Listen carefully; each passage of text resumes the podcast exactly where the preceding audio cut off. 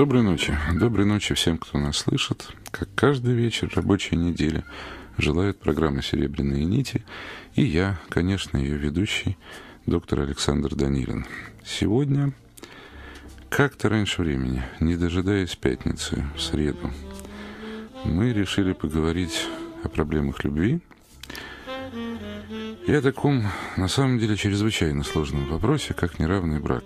Потому что кажется, что мы знаем, что мы имеем в виду под этим понятием, но как только его начинаешь разбирать, выясняется, что все не так просто. Какое неравенство мы сегодня имеем в виду? Я бы хотел напомнить всем, кто нас слышит, что сегодняшняя программа – это одна из программ по вашим просьбам. И поэтому мы напоминаем вам, что сегодня еще почти 43 минуты мы с вами можем связаться по телефону нашего прямого эфира. Этот телефон 250-0701, 250-0701. Телефон, по которому вы можете рассказывать ваши истории, делиться с нами своими мнениями, своими мнениями и, конечно, предлагать свои собственные радиотаблетки. Что же такое неравенство в браке? Существует ли оно сегодня? И как нам с вами относиться к неравному браку в ночной тишине, в тишине, в которой потихонечку между людьми прокладываются серебряные нити. Если, конечно, мы настроены на добро. Хотелось, ли, хотелось бы ли, вот, извините, мне рассказать сегодня какую-нибудь историю, наверное, да. Дело в том, что у меня есть пример одного, может быть, в кавычках, но тем не менее удивительного брака. Совершенно реальный пример из жизни. Когда-то, относительно недавно, так быстро летит время, в начале 90-х годов, когда в нашей стране началась перестройка, один мой пациент, профессор, страстно влюбился. Влюбился в девушку, ну, несколько моложе себя. На самом деле, да, она была моложе на 12 лет. И, в общем, на самом деле, мы сегодня это уже к понятию неравных браков не относим. Но дело не в этой любви. Они э, подали заявление в ЗАГС, и профессор улетел в командировку. Командировка эта была очень короткой и очень долгожданный, потому что это была первая в жизни искусствоведа командировка в Париж. Он прилетел в Париж, и в один из дней, тогда, когда заканчивалась работа, он посвятил прогулке по Лувру, пришел в Лувр и там влюбился. Но самое поразительное в этой истории заключается в том, что влюбился он не в посетительницу и даже не в одну из работниц Лувра. Он влюбился в экспонат. Он увидел, я боюсь сейчас ошибиться, да, наверное, суть не в этом, но, по-моему, это была ассирийская скульптурка, миниатюрная скульптурка примерно V века до нашей эры. А представляла она собой что-то вроде небольшого изображения кабана с женским торсом. Торс этот был, я так понимаю, крайне агрессивен, и э, в его грудь и пупок были вставлены мастером, который в древние времена делал эту вещь, маленькие блистающие камешки. Э, профессор пришел ко мне, на самом деле я почти никакой роли в этой истории не принимал. Профессор э, пришел ко мне с таким довольно традиционным вопросом, нормально ли это? Поскольку, когда он увидел эту скульптурку, он испытал что-то вроде резкого полового возбуждения,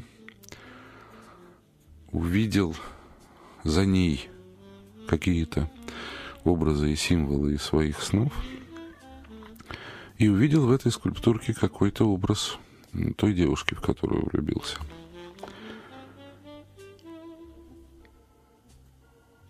Он заказал потом копию этой скульптурки, рассказал, что сделали ему ее плохо, и он потом, э, как бы научившись, немножко дообработал вот этот камень копии сам, вернулся в Москву, он так никогда и не женился. Сейчас он очень далеко, далеко и от нас, и от Парижа, он живет в совершенно другой стране, пишет книги, и в доме у него стоит несколько копий той ассирийской скульптурки. Очень редко, наверное, раз в несколько лет. Но он все-таки позванивает. И когда звонит, говорит, что каждый раз, когда он собирается жениться, он смотрит на эту скульптурку, вспоминает вот те чувства, которые охватили его тогда в Лувре, те образы, которые его захватили, и не вступает в очередной брак. Он все время смеется и говорит, что вот эта древняя сирийская скульптурка и до сих пор выступает в роли его жены. И вообще говоря, так как-то гораздо лучше. Ну, конечно, ни в каких ни административных, ни церковных организациях такой брак со скульптуркой оформить нельзя. Но уж согласитесь, что где уж вот неравный брак, там неравный.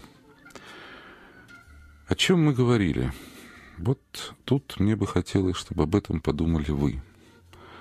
Что произошло на самом деле в музее?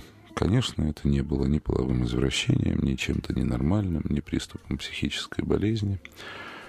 Просто профессор-искусствовед внятно понял, когда смотрел на эту скульптурку. Он потом много раз, пора разными словами описывал и рассказывал это сам, понял, что для него самое главное в браке и что он там искал. Попробуйте угадать, какие образы, кроме образа любимой женщины, увиделись ему в этот странный миг в Лувре – который, по крайней мере, до сегодняшнего дня оставил его холостяком или вот таким вот своеобразным пигмалионом, вдохнувшим свою душу в древнюю скульптурку. Такая история-загадка. Ну, а так как сегодня мы говорим о неравных браках, то есть о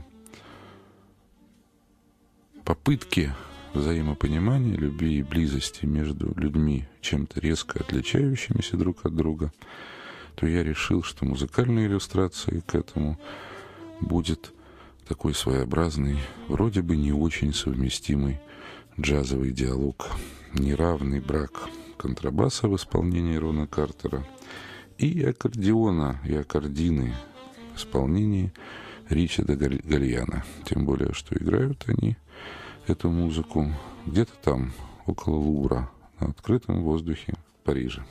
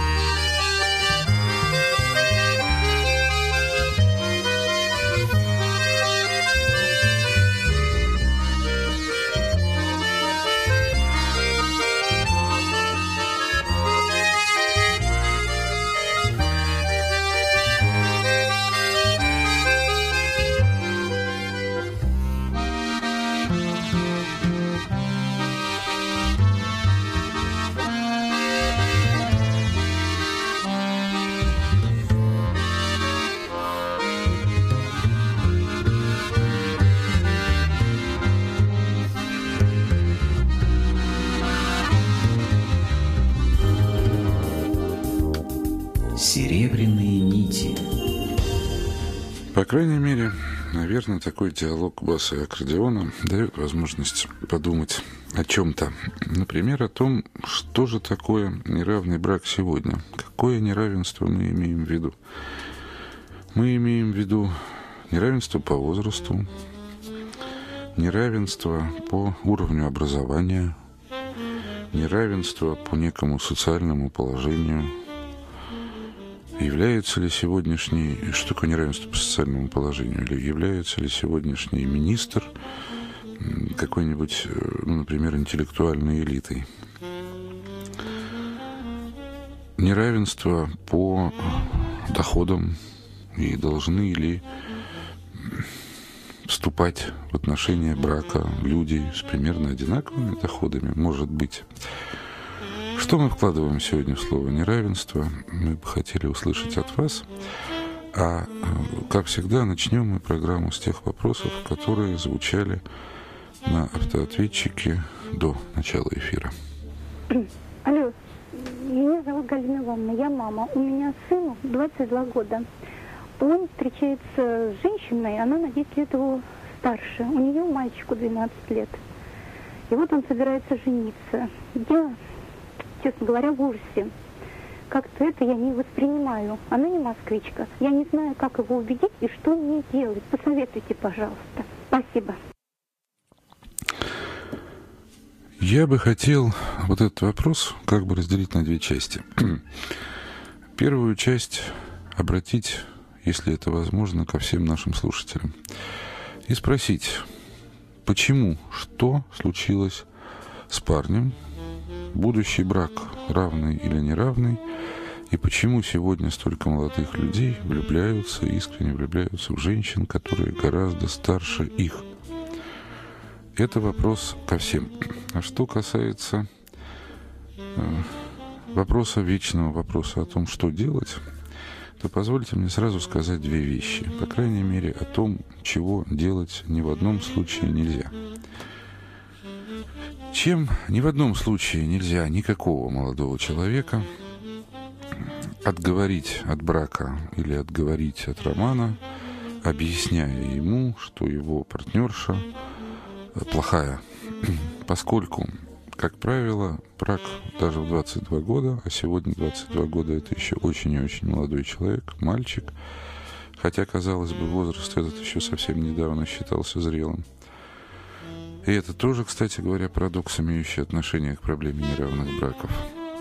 Но э, единственная и главная ошибка, которую может сделать мать, это начать ругать, э, называть тем более всякими разными э, замечательными терминами, широко распространенными, распространенными, неизвестно откуда берущимися просто в нашем лексиконе, лексиконе в эмоциональном напряжении, типа шлюха, например.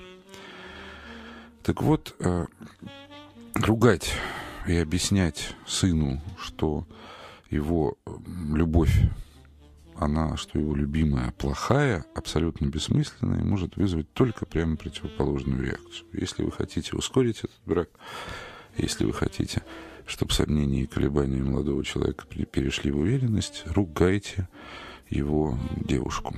Если вы хотите, чтобы у него начались сомнения и колебания, то тогда сделайте ее своей подругой. Приглашайте ее чаще в дом.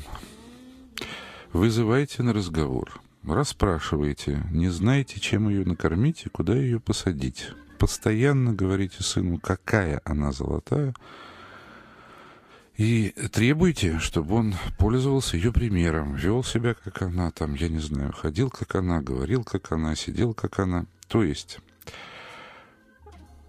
единственный шанс что-то изменить – это поступить прямо наоборот.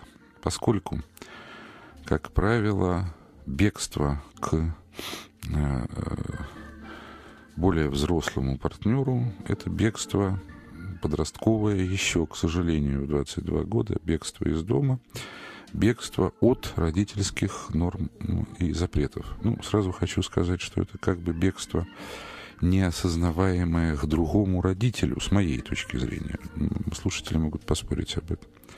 Но, тем не менее, это бегство. И поэтому любые ваши попытки осквернить чувства будут вызывать прямо противоположную реакцию. Это трудно, но зато э, вот, э, это единственный результат, который вы... Единственный путь, на котором вы можете получить какой-то результат. Второе. Когда я провожу тренинги про волшебный город, я совершенно искренне убежден в том, что те упражнения, которые мы делали, правда помогают э, порой изменить ситуацию эффективнее, чем скандалы, разговоры и обиды.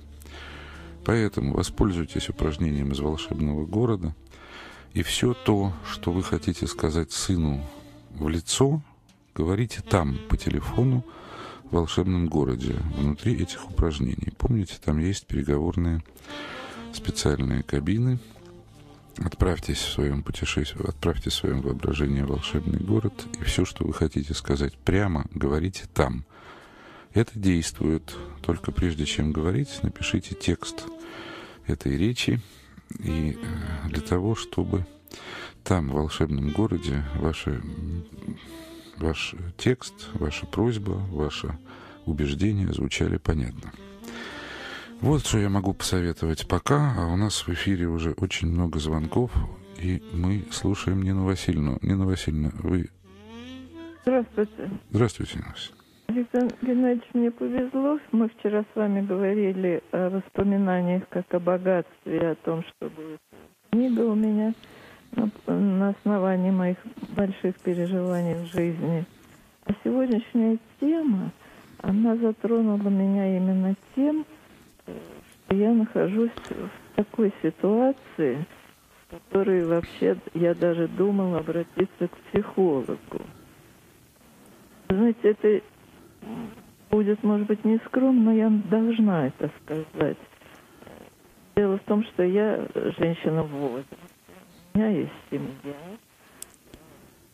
И мне всю жизнь как бы мешала моя ну, это будет не скромно, но это действительно так. Необыкновенная красота. И я, воспитанная строго в своей семье, отвергала всякие какие-то ко мне поползновения. И все об меня разбивалось, как волны об скалу. И, в принципе, я всегда была одинока. И я вот перед вами женщина, я вот на другом конце провода никогда в жизни не произнесла, хотя я замужем, у нас семья, слово э, мужчине «я тебя люблю». И я в моей душе вот есть та ячеечка, которую вот я обнаружила, она пуста. И эта пустота вдруг наткнулась в жизни на человека, который очень намного младше меня. И, конечно, я вот, поскольку я в творческой среде э, бываю, как журналист, беру интервью там и все, и я держу с этим человеком э, дистанцию, чтобы не, улож... не уронить свое достоинство, проявить себя как-то. Но я чувствую к себе внимание. Воспользоваться этим вниманием я себе не позволяю. Но я тоскую, я мечтаю, я плачу. И все это еще, Александр Геннадьевич, я мечтала, кстати, попасть к вам на прием или к психологу какому-то. Страшно сказать, но я больна депрессией 15 лет. 15 лет я ношу в своей душе вот этот тяжелый черный мешок с болью. Почему мне это мешает даже вот пользоваться вашими упражнениями волшебным городом. Потому что я все исключительно вижу. У меня богатое воображение, я творческая натура. Но я ничего не чувствую. Боль моя, она не пускает в душу ничего. И никак.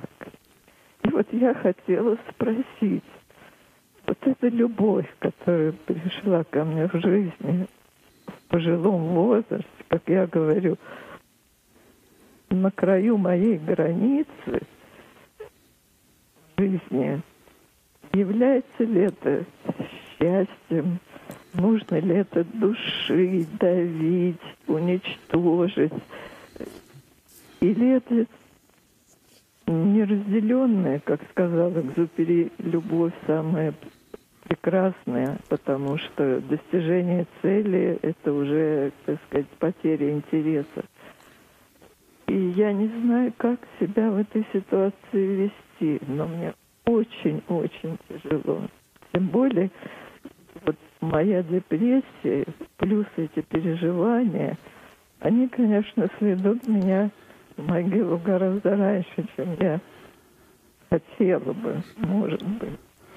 А может быть, наоборот, может быть, само чувство депрессии, ведь с каждым из таких чувств, вот с этим черным мешком, о котором вы говорите, Нина Васильевна, нужно разбираться и разбираться. Но то, что я слышу, как вы говорите, на другом конце провода, то, что я могу почувствовать, не зная деталей жизни. И это всегда очень трудно, это всегда догадка, а не правда. Но, может быть, эта пустота, вот эта пустота,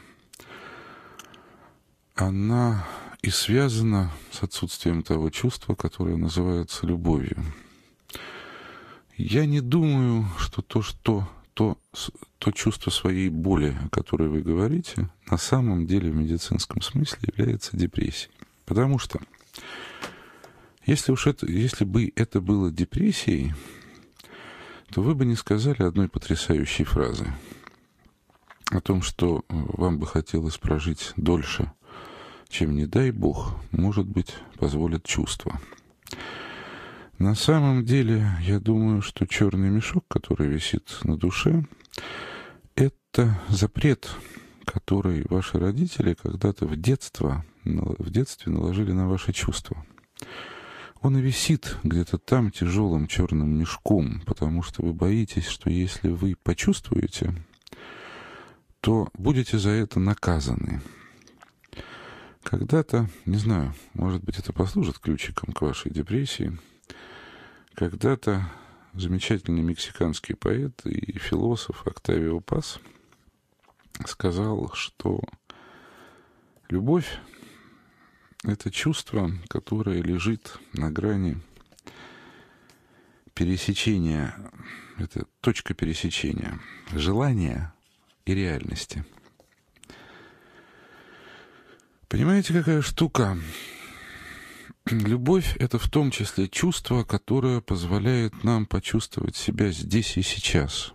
Мы с помощью любви начинаем ощущать реальность самих себя — потому что любовь руководит не только душой и яркостью чувств, но и телом тоже, да? Мы начинаем чувствовать свои границы, остро чувствовать реальность происходящего с нами.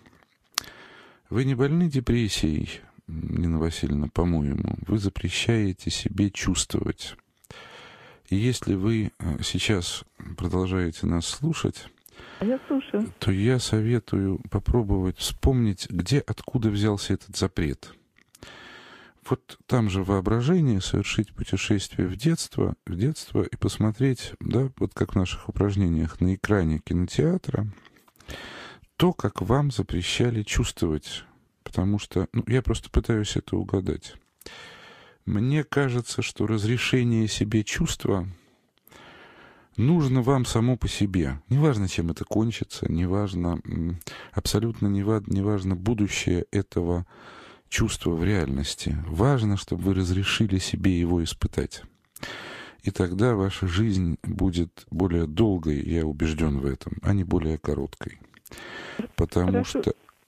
Прошу прощения, что я вас перебила, Александр Геннадьевич. Но дело в том, что депрессия моя 15-летняя, она шла ровно в полной заботе моей семьи, обо мне. Это явно установленный диагноз.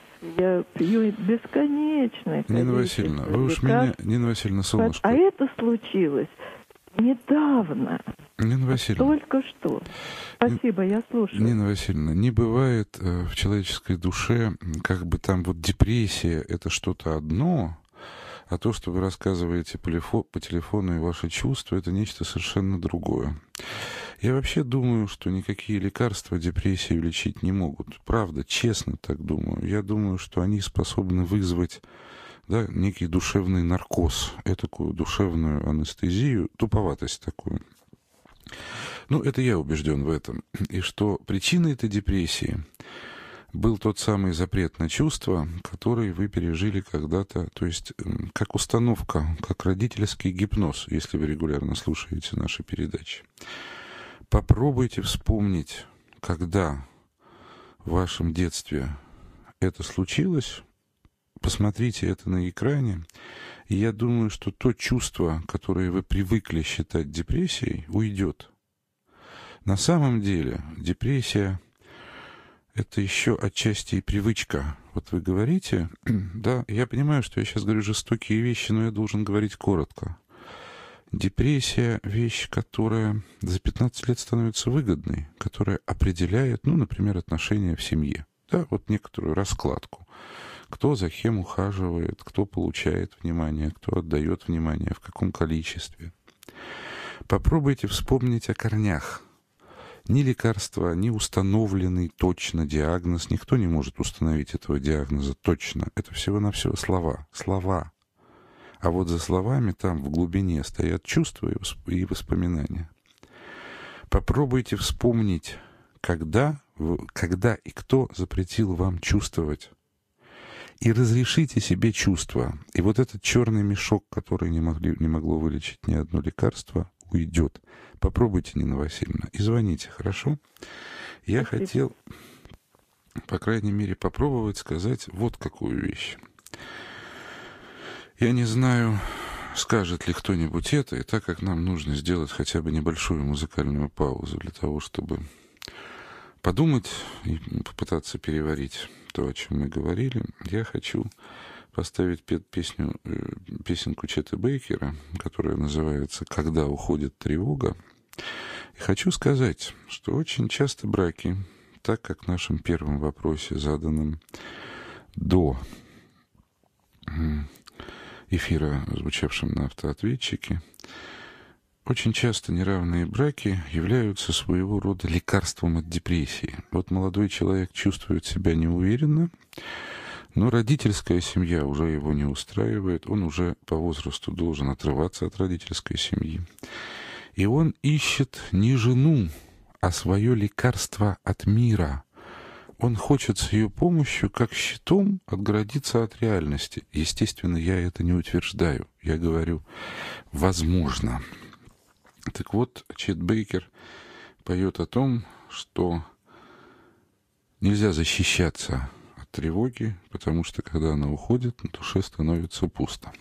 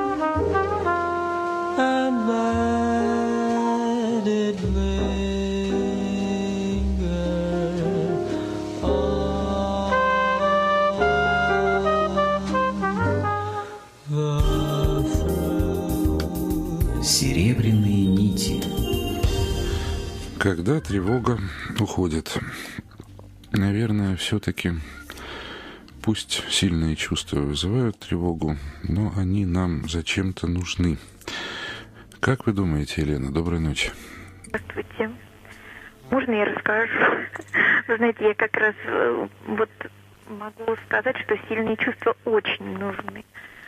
Если можно, я быстренько расскажу свою историю. Значит, 7 лет, как э, я рассталась с человеком, которого очень любила. Вместе мы были 13 лет. И, в общем, я говорю о неравенстве по психофизиологическим возможностям, потому что этот человек был ограничен тотально по зрению, потом этот человек был болен медико-социальным заболеванием, с которым он боролся. И я, в конце концов, поверила, что все больные люди которые вот так больны, они не хотят быть больными, им надо помогать бороться с этим. Ну, в общем, в результате я не была, видимо, любимым человеком, мы расстались. Но мой любимый человек, он остался у меня любимым. Понимаете, он экстрасенс. И вот мы с ним чувствуем друг друга на протяжении этих семи лет. Я знаю, когда он ложится спать, это каждый день. Я знаю, когда он просыпается, это тоже каждый день. Я знаю, когда он слишком, ну, так сказать, ну, когда он начинает вот заболевать своим медико-социальным заболеванием, тоже ощущаю как-то. А он мне звонит. Звонит только тогда, когда у него обострение вот этого медико-социального заболевания начинается. И, и, и я ее просила его и умоляла, и в городе тоже просила, в волшебном. И, и я верующая, и, значит, и Бога просила, чтобы мы расстались.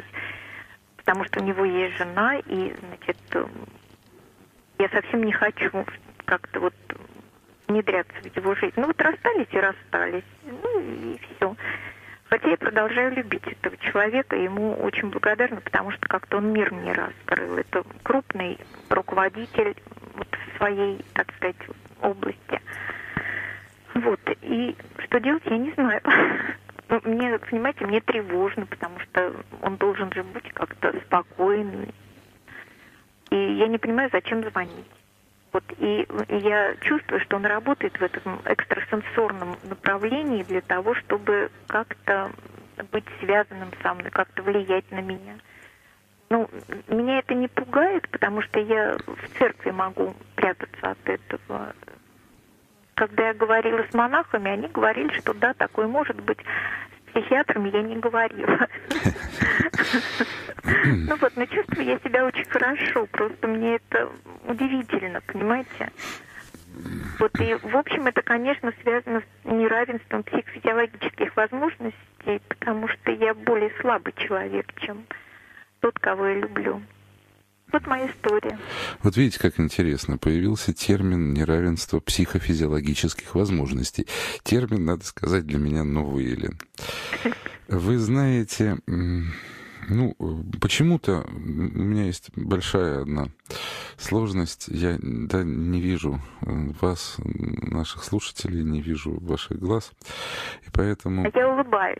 Я чувствую. Но мне э, почему-то хочется сказать, что, скорее всего, э, это вообще э, мужское свойство. Как бы руководитель Он повсюду хочет оставаться руководителем. И мы... Это очень часто с нами бывает. На самом деле с мужчинами и женщинами очень часто бывает. Даже когда наш э, роман прекращаем, прекращается, мы пытаемся оставить себе друг друга на всякий случай. Это на самом деле очень приятное чувство, когда ты женат, а кто-то тебя безумно любит.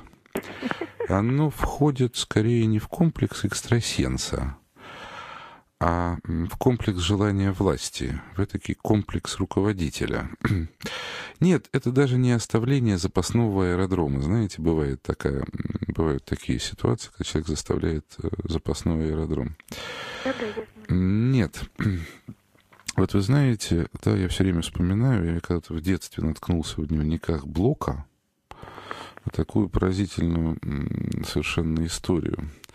Он же был соловьевцем, да, вот они не имели с, э, долгое время с его женой, с Менделеевой, они долгое время не имели никаких интимных отношений, поскольку, да, женское начало мира свято, его нельзя пачкать.